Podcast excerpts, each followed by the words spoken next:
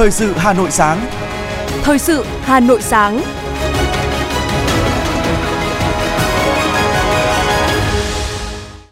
Bây giờ là chương trình thời sự buổi sáng của Đài Phát thanh và Truyền hình Hà Nội. Chương trình có những nội dung chính sau đây. Thủ tướng Chính phủ Phạm Minh Chính hội đàm với Thủ tướng Nhật Bản Kishida Fumio. Chính phủ chính thức bỏ thi thăng hạng viên chức. 7 địa phương có nguy cơ ủn tắc đăng kiểm. Trong phần tin thế giới có những tin chính. Chủ tịch Trung Quốc Tập Cận Bình nhấn mạnh việc tăng cường quan hệ với ASEAN. Gia tăng số ca COVID-19 ở Indonesia, Malaysia. Sau đây là nội dung chi tiết. Thưa quý vị và các bạn, trong khuôn khổ chuyến công tác dự hội nghị cấp cao kỷ niệm ASEAN Nhật Bản ngày 16 tháng 12 năm 2023 tại phủ Thủ tướng Nhật Bản, Thủ tướng Phạm Minh Chính đã hội đàm và cùng Thủ tướng Nhật Bản Kishida Fumio chứng kiến lễ trao văn kiện hợp tác giữa các bộ ngành hai nước. Đây là cuộc hội đàm thứ 6 của Thủ tướng hai nước trong hai năm qua và là lần thứ hai trong năm 2023. Tại hội đàm, Thủ tướng Chính phủ Phạm Minh Chính hoan nghênh việc Nhật Bản tổ chức hội nghị cấp cao kỷ niệm ASEAN-Nhật Bản vào dịp kỷ niệm 50 năm quan hệ ASEAN-Nhật Bản. Thủ tướng Kishida Fumio cảm ơn sự tham dự của Thủ tướng Chính phủ Phạm Minh Chính và bày tỏ sự tin tưởng sự tham gia đóng góp tích cực của đoàn Việt Nam sẽ góp phần quan trọng vào thành công chung của hội nghị. Trên tinh thần tình cảm chân thành, tin cậy, thực chất, hiệu quả, hai nhà lãnh đạo đã trao đổi ý kiến và nhất trí sẽ cùng phối hợp chặt chẽ, chỉ đạo sát sao các bộ ngành để cụ thể hóa các nội dung tại tuyên bố chung về việc nâng cấp quan hệ lên đối tác chiến lược toàn diện vì hòa bình và thịnh vượng tại châu Á và trên thế giới, vừa được lãnh đạo cấp cao hai nước thông qua cuối tháng 11 vừa qua. Nhân dịp này, hai nhà lãnh đạo đã cùng chứng kiến lễ trao các văn kiện hợp tác ODA giữa hai nước, gồm công hàm trao đổi khoản vay lần thứ tư, dự án xây dựng đường sắt đô thị thành phố Hồ Chí Minh, đoạn Bến Thành Suối Tiên, công hàm trao đổi dự án học bổng phát triển nguồn nhân lực và công hàm trao đổi dự án cung cấp trang thiết bị cho bệnh viện ca với tổng trị giá đạt khoảng 42,3 tỷ yên, tức là gần 300 triệu đô la Mỹ. Chiều cùng ngày tại Tokyo, Thủ tướng Phạm Minh Chính đã dự diễn đàn hợp tác lao động Việt Nam Nhật Bản. Phát biểu tại diễn đàn, Thủ tướng Phạm Minh Chính hoan nghênh việc tổ chức diễn đàn là diễn đàn quốc gia đầu tiên về lao động được tổ chức ở nước ngoài. Sự kiện càng có ý nghĩa khi hai nước vừa thiết lập quan hệ đối tác chiến lược toàn diện vào dịp kỷ niệm 50 năm thiết lập quan hệ ngoại giao. Thủ tướng ghi nhận đánh giá cao những nỗ lực quyết tâm và chúc mừng những kết quả tích cực đạt được của các bộ, ngành, cơ quan, nhất là ngành lao động, các địa phương, các tổ chức, hiệp hội, doanh nghiệp hai nước cùng toàn thể người lao động Việt Nam tại Nhật Bản đóng góp thiết thực hiệu quả vào sự phát triển của mỗi nước cũng như củng cố tăng cường quan hệ hữu nghị và hợp tác giữa hai nước. Thủ tướng mong muốn thời gian tới, hợp tác trong lĩnh vực lao động giữa hai nước sẽ ngày càng phát triển tốt hơn nữa, không chỉ là việc gia tăng số người lao động hay chất lượng nguồn nhân lực sang Nhật Bản làm việc, mà còn đạt được những kết quả thực chất khác trên các phương diện phát triển kinh tế xã hội, văn hóa, khoa học kỹ thuật, giao lưu nhân dân. Chiều ngày 16 tháng 12 tại Phủ Chủ tịch, Phó Chủ tịch nước Võ Thị Ánh Xuân, Chủ tịch Hội đồng Bảo trợ Quỹ Bảo trợ Trẻ Em Việt Nam gặp mặt những nhà tài trợ tiêu biểu, tấm lòng vàng, tâm huyết với sự nghiệp an sinh xã hội, có đóng góp tích cực cho các hoạt động vì trẻ em có hoàn cảnh đặc biệt khó khăn năm 2023. Phó Chủ tịch nước biểu dương Quỹ Bảo trợ Trẻ Em Việt Nam đã nỗ lực phấn đấu vượt qua khó khăn, tiếp tục đổi mới nội dung, cách thức hoạt động, vận động được khoảng 110 tỷ đồng, hỗ trợ cho hơn 125.000 lượt trẻ em, đạt chỉ tiêu đề ra trong năm 2023. Quỹ bảo trợ trẻ em Việt Nam ngày càng phát triển lớn mạnh, thể hiện nỗ lực to lớn, đóng góp nhân văn của những tấm lòng nhân ái, có phần chung tay tạo nên một hình ảnh đẹp về sự chăm lo của Đảng, Nhà nước, xã hội đối với trẻ em. Phó Chủ tịch nước mong muốn trong thời gian tới, Quỹ bảo trợ trẻ em Việt Nam tiếp tục nỗ lực đổi mới nội dung, hình thức hoạt động, cách thức vận động phù hợp với tình hình mới, ngày càng huy động được nhiều tấm lòng nhân ái, lan tỏa ý nghĩa hoạt động của quỹ để chăm lo cho trẻ em một cách căn cơ, bền vững. Chính phủ đã chính thức bỏ thi thăng hạng viên chức thay vào đó sẽ xét thăng hạng. Quyết định này không chỉ giảm áp lực cho các viên chức mà tiết kiệm chi phí cho ngân sách nhà nước. Đó là một trong những nội dung đáng chú ý trong nghị định sửa đổi một số điều về tuyển dụng và quản lý viên chức vừa được chính phủ ban hành. Với nghị định này, viên chức được đăng ký dự xét thăng hạng lên chức danh nghề nghiệp cao hơn liền kề khi đáp ứng đủ các tiêu chuẩn, điều kiện. Theo đó, viên chức phải được xếp loại chất lượng ở mức hoàn thành tốt nhiệm vụ trở lên trong năm công tác liền kề trước năm dự xét thăng hạng chức danh nghề nghiệp, có phẩm chất chính trị, đạo đức nghề nghiệp tốt, không trong thời hạn xử lý kỷ luật, không trong thời gian thực hiện các quy định liên quan đến kỷ luật theo quy định của Đảng và của pháp luật, có năng lực, trình độ chuyên môn, nghiệp vụ để đảm nhận chức danh nghề nghiệp ở hạng cao hơn liền kề hạng chức danh nghề nghiệp hiện giữ trong cùng lĩnh vực nghề nghiệp.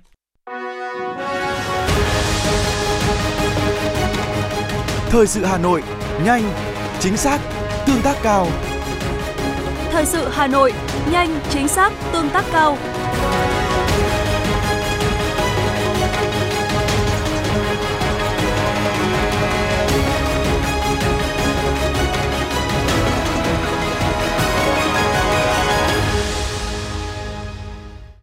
Thưa quý vị, theo thông tin từ Bộ Giáo dục và Đào tạo, năm nay Việt Nam có 7 đoàn học sinh tham dự Olympic khu vực và quốc tế với 36 lượt học sinh tham gia. Kết quả tất cả các thí sinh của các đoàn đi thi đều đoạt giải với 32 huy chương và 4 bằng khen.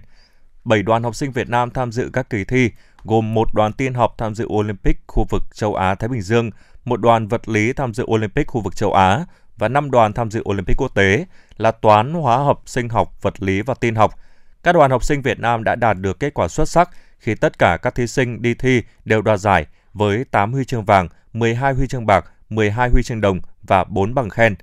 Với thành tích này, các đoàn học sinh của Việt Nam dự thi năm nay tiếp tục giữ thành tích trong top 10 quốc gia đạt kết quả cao nhất. Theo Trung tâm Thông tin Du lịch Cục Du lịch Quốc gia, báo The Sydney Morning Herald của Úc mới đây đã đề xuất Việt Nam là một trong năm điểm đến lý tưởng nhất để bắt đầu một kỳ nghỉ tuyệt vời trong dịp năm mới. Theo báo này, tháng 1 ở Việt Nam là thời điểm khí hậu tuyệt vời, không khí mát mẻ, có phần xe lạnh cùng với tiết trời nắng đẹp dễ chịu. Với thắng cảnh thiên nhiên, nhiều di sản được thế giới công nhận và cả những giá trị lịch sử văn hóa đậm nét. Đó là lý do Việt Nam trở thành điểm đến yêu thích của rất nhiều khách du lịch quốc tế, không chỉ trong dịp đầu năm mà suốt bốn mùa. Và trên mảnh đất hình chữ S này, Hà Nội của chúng ta, theo ứng dụng đặt phòng có đối tác tại hơn 220 quốc gia vùng lãnh thổ, Booking.com mới công bố, đã nằm trong danh sách 10 điểm đến trong nước được khách Việt ghé thăm nhiều nhất dịp Tết Dương 2024. Hà Nội có nguồn tài nguyên du lịch phong phú với gần 6.000 di tích lịch sử văn hóa và hơn 1.700 di sản văn hóa phi vật thể. Bên cạnh đó, hệ thống cơ sở hạ tầng, cơ sở vật chất, kỹ thuật, du lịch phụ trợ được xây dựng đồng bộ, chất lượng, chuyên nghiệp. Cùng với Hà Nội, thành phố Hồ Chí Minh cũng là điểm đến được khách du lịch tìm kiếm nhiều nhất, cho thấy mức độ quan tâm nhất định của người Việt đối với kỳ nghỉ trong thành phố. Các điểm đến còn lại nằm trong top 10 là Hội An, Đà Lạt, Đà Nẵng, Vũng Tàu, Phú Quốc, Nha Trang, Sapa, Mũi Né. Năm trong số 10 điểm đến được tìm kiếm nhiều nhất là những thành phố biển, cho thấy khách du lịch Việt vẫn đặc biệt yêu thích loại hình nghỉ dưỡng gần biển vào mùa đông. Thưa quý vị và các bạn, nhắc đến vùng đất ô diên kinh đô nhà nước Văn Lang xưa với bề dày lịch sử thì đó chỉ có thể là Hạ Mỗ thuộc huyện Đan Phượng, thành phố Hà Nội. Ở đây món cháo xe truyền thống của người dân làng Hạ Mỗ, nước tiếng gần xa, không chỉ bởi hương vị mà còn độc đáo bởi cách thưởng thức món ăn. Mời quý vị cùng tìm hiểu qua bài viết sau đây. Cháo xe là món ăn lâu đời tại làng Hạ Mỗ mà không một nơi nào có được. Với tên gọi độc lạ và cách thưởng thức có một không hai. Trong văn hóa ẩm thực châu Á hay châu Âu, thông thường khi nói về cháo, người ta sẽ nghĩ ngay đến món ăn bằng thìa, chứ ăn bằng đũa như cháo xe thì là lần đầu tiên gặp. Cháo xe gây ấn tượng từ tên gọi, hình dáng cũng như cách chế biến và hương vị. Mặc dù nguyên liệu chính để làm nên món ăn này khá đơn giản, thường là gạo tẻ và xương lợn, thế nhưng quy trình làm nên thành phẩm thì khá cầu kỳ. Cháo xe phức tạp ở nhiều công đoạn, người đầu bếp phải tỉ mỉ và kỹ lưỡng từng bước một để kết hợp hoàn hảo những gia vị và nguồn nguyên liệu với nhau. Bà Đinh Thị Thanh, làng Hàm Mỗ, huyện Đan Phượng, chia sẻ về cách làm món cháo xe. Tại vì cái làm cái nồi cháo này thì nó cũng hơi cầu kỳ một chút.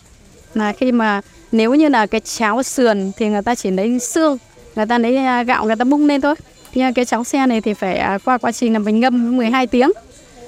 Xong sau đấy thì mình sẽ đi nghiền, nghiền thành bột nước. Mình cho vào một cái túi vải mình lọc, làm sao cho nó khô. Ừ, mình cho một tí nước nóng vào mình hai tay mình thấu, thấu làm sao cho nó nhuyễn, nhuyễn nhuyễn, nó dẻo ấy thì là mình cái, cái nồi nước xương này mình xe vào là nó chảy xuống.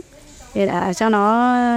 con xe nó chặt mà nó dẻo. Nếu như cái cái cái bột mà nó không dẻo ạ thì nó sẽ bị vỡ ra. Nó nát. Thì bát cháo nó sẽ không đẹp nó sẽ không ngon.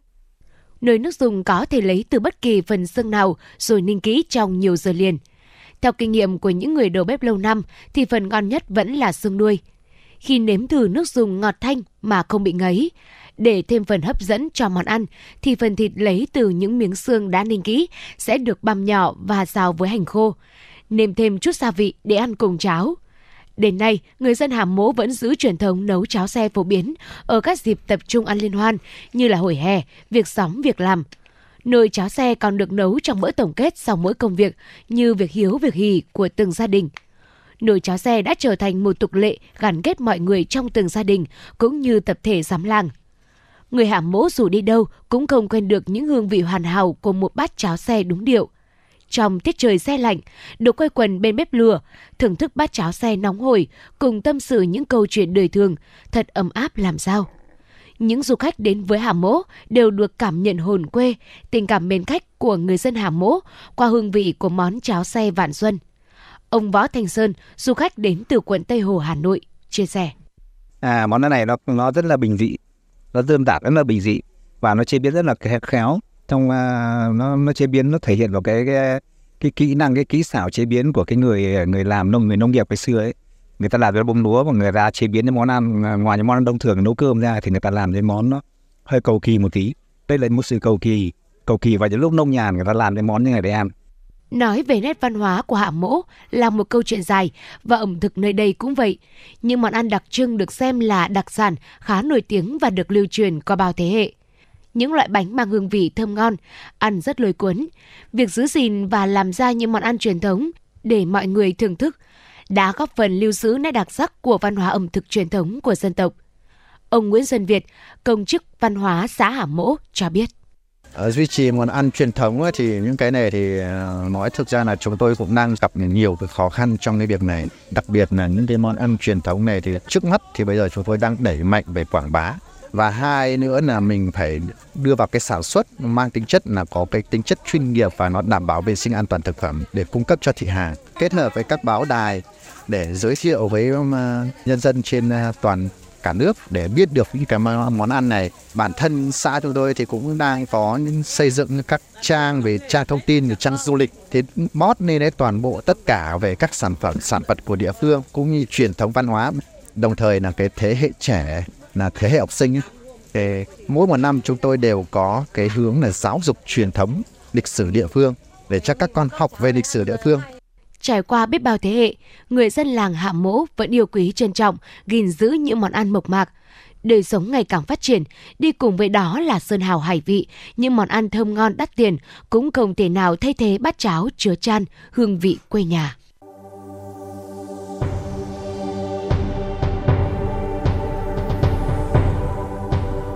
Cuối mùa đông năm 1946, cả Hà Nội sụp sôi trước vận mệnh của Tổ quốc. Một văn kiện mang tính cường lĩnh quân sự, có giá trị lịch sử xuyên thời đại đã được Chủ tịch Hồ Chí Minh soạn thảo.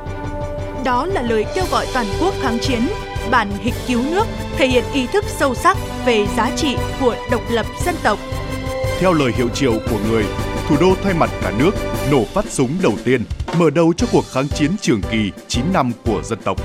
Chương trình chính luận nghệ thuật đặc biệt mang tên Sẽ về thủ đô, kỷ niệm 77 năm ngày Chủ tịch Hồ Chí Minh ra lời kêu gọi toàn quốc kháng chiến do Đài Hà Nội tổ chức diễn ra tại nhà hát Hồ Gươm sẽ được truyền hình trực tiếp trên kênh 1 phát thanh FM 96 và các nền tảng số của Đài Hà Nội vào 20 giờ ngày 23 tháng 12 năm 2023. Mời quý vị khán thính giả cùng theo dõi.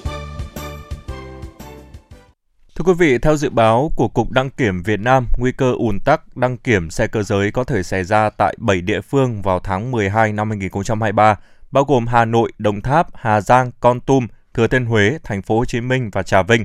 Sang đầu năm 2024, nguy cơ ùn tắc có thể mở rộng ra một số địa phương khác, nhất là các địa phương lân cận với Hà Nội, Thành phố Hồ Chí Minh, do các chủ xe từ hai thành phố lớn này có thể di chuyển sang để đăng kiểm. Cục Đăng kiểm Việt Nam khuyến cáo người dân nên đăng ký lịch hẹn kiểm định qua app TTDK và đưa xe đến kiểm định theo đúng khung giờ lựa chọn đã được các trung tâm đăng kiểm xác nhận, linh hoạt trong đăng ký trực tiếp, có thể tranh thủ về quê đi công tác du lịch để đăng kiểm xe tại các địa phương khác.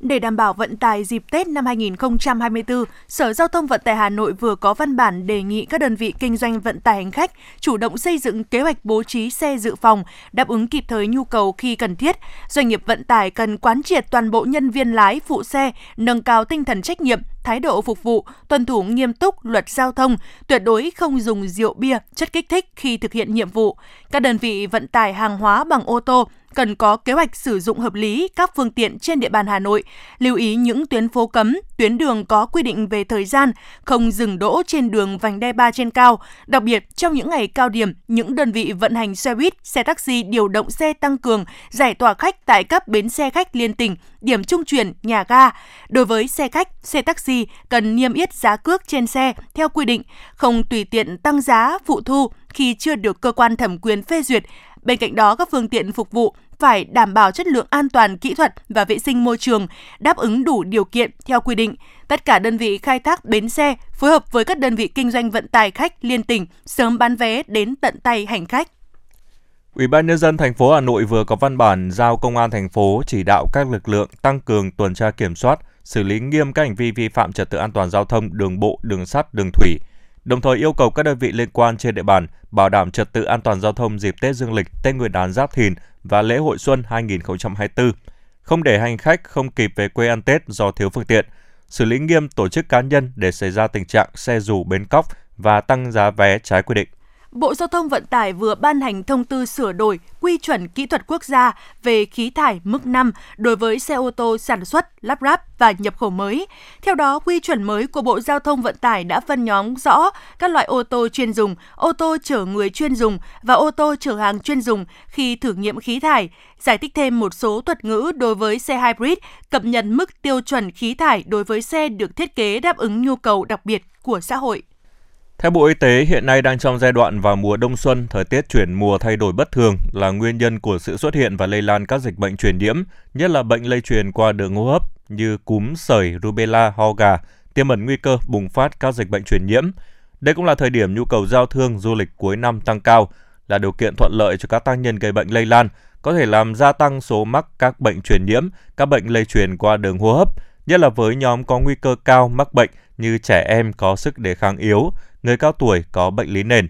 Để phòng chống các bệnh lây truyền qua đường hô hấp, Cục Y tế Dự phòng khuyến cáo người dân cần tiếp tục chủ động thực hiện các biện pháp phòng bệnh cá nhân như đeo khẩu trang tại các cơ sở y tế, trên các phương tiện công cộng và tại các địa điểm tập trung đông người, thường xuyên rửa tay bằng nước sạch, xà phòng hoặc dung dịch sát khuẩn tay, tránh tiếp xúc với người có triệu chứng bệnh đường hô hấp như ho, sốt, khó thở và khi có dấu hiệu mắc bệnh cần đến ngay cơ sở y tế gần nhất để được tư vấn khám và điều trị kịp thời.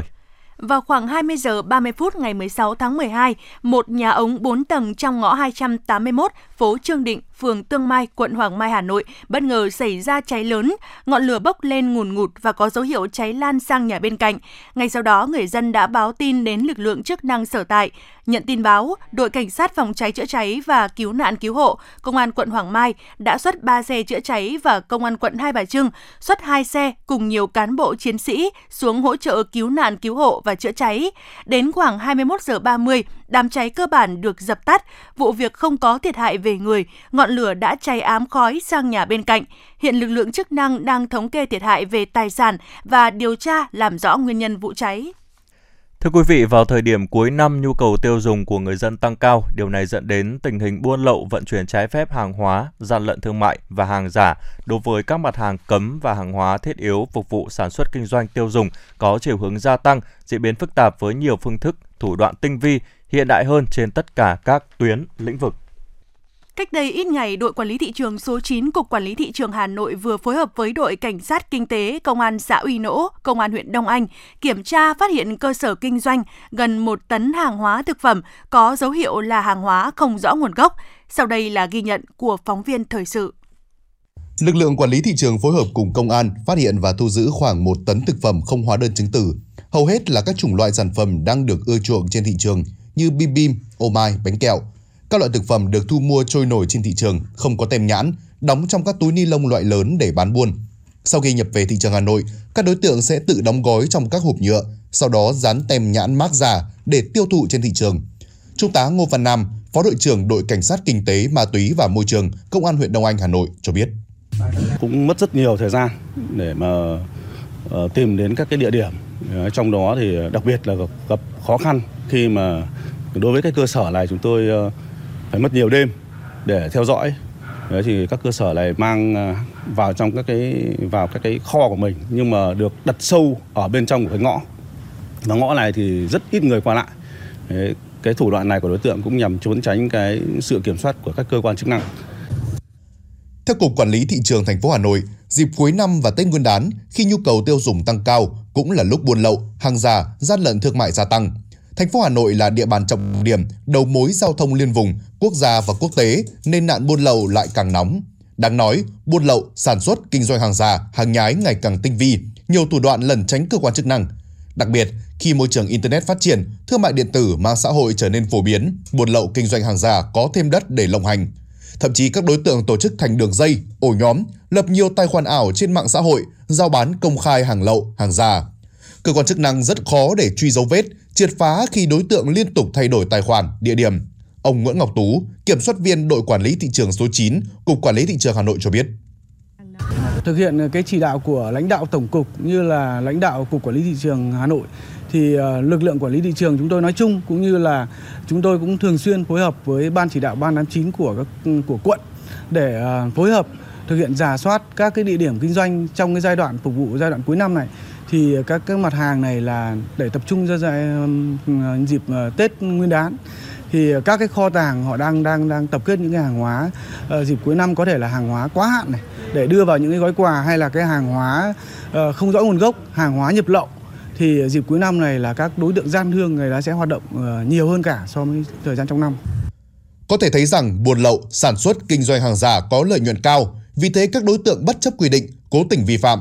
Lực lượng chức năng luôn xác định đấu tranh chống buôn lậu, hàng giả là một trong những nhiệm vụ trọng tâm. Để ngăn chặn hàng lậu, hàng giả hiệu quả, người tiêu dùng cũng cần góp sức bằng cách nói không với hàng giả, hàng lậu, phản ánh với cơ quan chức năng đối tượng cơ sở có dấu hiệu kinh doanh hàng lậu, hàng giả, nhất là trên môi trường internet, giúp cơ quan chức năng điều tra, xử lý kịp thời. Sự chung tay của người tiêu dùng cũng rất quan trọng, như tai mắt của cơ quan chức năng, đồng thời cũng mang tính quyết định, bởi nếu bị người tiêu dùng tẩy chay, hàng lậu hàng giả sẽ không còn tái diễn.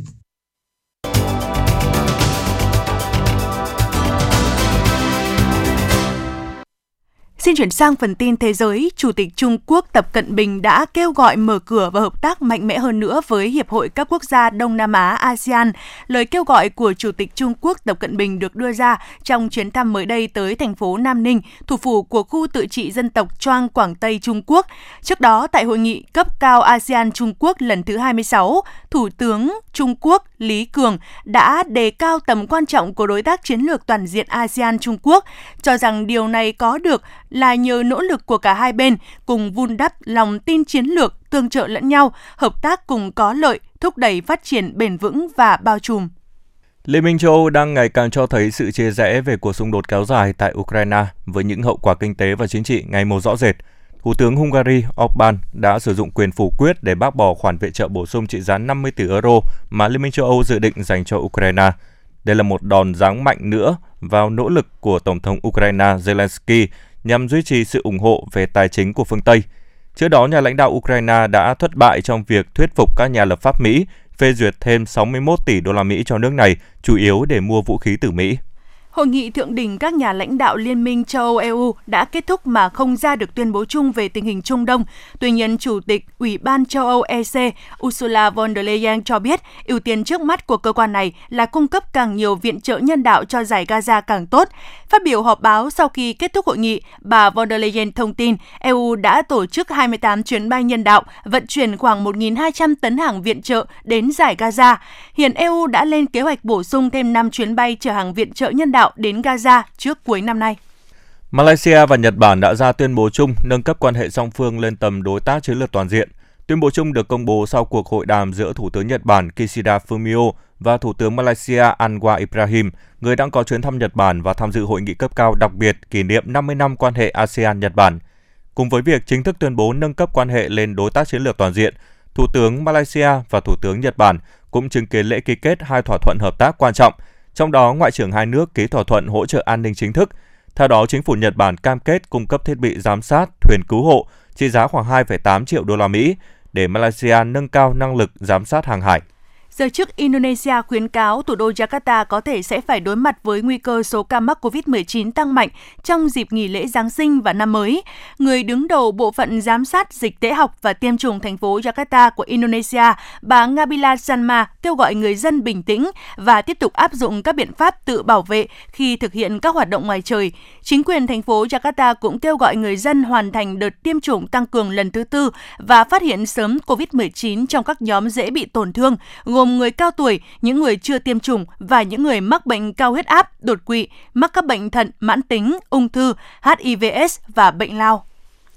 Trong khi đó, Bộ Y tế Malaysia đã khuyến nghị tiêm mũi vaccine tăng cường thứ ba ngừa COVID-19, đặc biệt là với nhóm dễ bị tổn thương và có nguy cơ cao sau khi số ca nhiễm tăng mạnh trong những tháng gần đây, đồng thời khuyến cáo người dân đeo khẩu trang ở những nơi đông người. Những người có kết quả xét nghiệm dương tính và có triệu chứng nên tự cách ly để tránh lây lan ra cộng đồng. Bên cạnh đó, nhà chức trách địa phương sẽ triển khai các biện pháp can thiệp thích hợp trong sàng lọc tại các điểm nhập cảnh.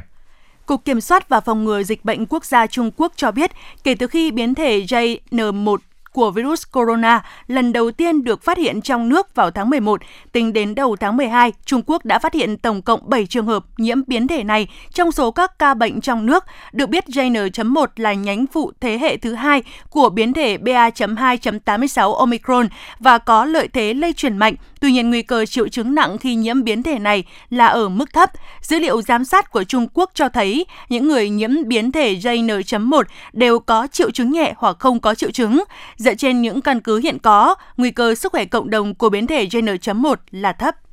Theo một báo cáo của chính phủ Mỹ, số người vô gia cư ở nước này đã tăng 12% lên mức cao kỷ lục kể từ năm 2007. Báo cáo cho biết người Mỹ gốc Phi chiếm 13% dân số Mỹ nhưng lại chiếm tới 37% tổng số người vô gia cư.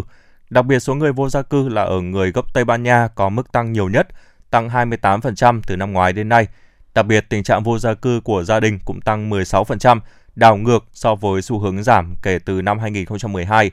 Giá thuê nhà tăng vọt và sự sụt giảm trong hỗ trợ đại dịch COVID-19 được cho là một trong những yếu tố chính gây ra cuộc khủng hoảng người vô gia cư ở Mỹ thời gian gần đây. Theo kết quả khảo sát của Cục Thống kê Quốc gia Hàn Quốc, chỉ 36% thanh niên từ 19 đến 34 tuổi ở nước này có suy nghĩ tích cực về việc kết hôn, giảm 20% so với 10 năm trước. Trong khi đó, chính quyền Hàn Quốc tiếp tục ghi nhận thông số kỷ lục về xu hướng sống độc thân của người dân nước này, hay còn gọi là hộ gia đình một người. Trong các lý do không muốn kết hôn, cứ 3 người thì có một người chọn câu trả lời là không đủ tiền để kết hôn. Theo sau đó là các nguyên nhân như cảm thấy không cần thiết phải kết hôn, lo ngại áp lực về việc sinh nở và nuôi con, công việc không ổn định, chưa gặp được đối tượng kết hôn.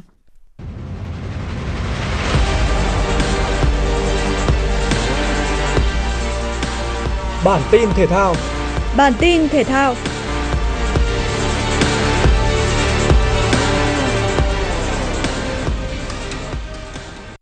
Tay vợt cầu lông nữ số 1 Việt Nam Nguyễn Thùy Linh đã không có tên trong danh sách tham gia thi đấu của giải Malaysia Open 2024 diễn ra vào ngày 9 tháng 1 năm 2024. Hạn đăng ký của giải đấu đã kết thúc, nhưng trong mục vận động viên thay thế và rút lui cũng không có mặt của Thùy Linh. Theo nguồn tin từ trang Badminton Kingdom, tay vợt nữ số 1 Việt Nam xác nhận rút lui khỏi giải đấu Super 1000 này tại Malaysia. Thông tin này khiến người hâm mộ cầu lông Việt Nam bất ngờ khi đây là giải đấu danh giá bậc nhất của hệ thống BWF World Tour, đi kèm với số điểm thưởng khổng lồ. Thay vào đó, Thùy Linh cho biết cô sẽ dồn sức cho hai giải nhỏ hơn là giải Super 750 India Open diễn ra từ ngày 16 tháng 1 và Super 500 Indonesia Masters khởi tranh từ ngày 23 tháng 1 trong năm 2024 với mục đích tích lũy điểm số và tranh suất hạt giống tại Olympic Paris. Búp bê của làng quần vợt thế giới Maria Sarapova chuẩn bị tái xuất nhưng lần này không phải là ở bộ môn quần vợt. Tay vợt xinh đẹp người Nga sẽ tham gia thi đấu giải Pickleball Slam 2 diễn ra vào tháng 2 năm 2024 tại Florida, nước Mỹ. Pickleball Slam 2 là giải đấu dành cho những tay vợt từng giành Grand Slam trong quần vợt với giải thưởng lên tới 1 triệu đô la Mỹ. Giải đấu này được tổ chức với mục đích quảng bá môn thể thao mới mang tên Pickleball. Đây là môn thể thao kết hợp giữa quần vợt và bóng bàn. Sân đấu và luật chơi giống với quần vợt nhưng nhỏ hơn một chút, còn vợt và bóng giống như bóng bàn nhưng có kích cỡ lớn hơn. Maria Sarapova chỉ mới tập chơi pickleball trong vài tháng qua. Mặc dù vậy, cô vẫn đặt mục tiêu vô địch tại Pickleball Slam 2. mỹ nhân người Nga sẽ đánh cặp cùng John McEnroe, người có kinh nghiệm trong môn thể thao này, để đấu với vợ chồng Andre Agassi và Steffi Graf. Người hâm mộ tay vợt xinh đẹp đang rất mong chờ màn tái xuất của mỹ nhân người Nga.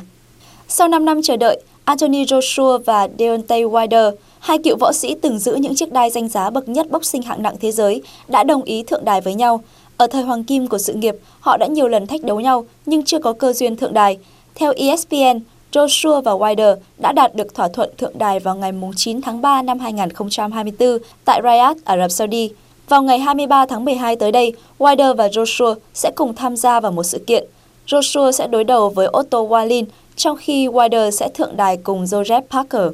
Joshua hiện đang được huấn luyện bởi Ben Davison, huấn luyện viên cũ của Tyson Fury trước cuộc đối đầu với Otto Wallin. Đây được xem là sự lựa chọn an toàn khi Ben Davison từng giúp Fury đánh bại Wallin năm 2019. Về phía Wilder, chỉ thắng 3 trong số 5 trận đấu gần nhất, võ sĩ 38 tuổi cũng chưa thi đấu trận nào kể từ tháng 10 năm 2022. Đây được xem như màn chạy đà của hai võ sĩ trước trận thượng đài được mong chờ vào tháng 3 năm sau. Trung tâm Dự báo Khí tượng Thủy văn Quốc gia cho biết không khí lạnh mạnh đã ảnh hưởng đến phía Đông Bắc Bộ, hầu hết Bắc Trung Bộ và một số nơi thuộc phía Tây Bắc Bộ. Dự báo thời tiết khu vực Hà Nội ngày hôm nay 17 tháng 12 năm 2023, Hà Nội không mưa, gió Đông Bắc cấp 3, trời rét đậm, nhiệt độ thấp nhất từ 12 đến 14 độ, nhiệt độ cao nhất từ 14 đến 16 độ. Quý vị và các bạn vừa nghe chương trình thời sự của Đài Phát thanh và Truyền hình Hà Nội, chỉ đạo nội dung Nguyễn Kim Khiêm, chỉ đạo sản xuất Nguyễn Tiến Dũng, cố vấn chương trình Uông Ngọc Dậu, chịu trách nhiệm tổ chức sản xuất Lê Xuân Luyến, chịu trách nhiệm kỹ thuật Phạm Lê Minh, tổ chức sản xuất Lưu Hường Kim Oanh, cùng phát thanh viên Thúy Hằng Hồng Sơn, kỹ thuật viên Kim Thoa thực hiện. Xin chào và hẹn gặp lại trong chương trình thời sự sau.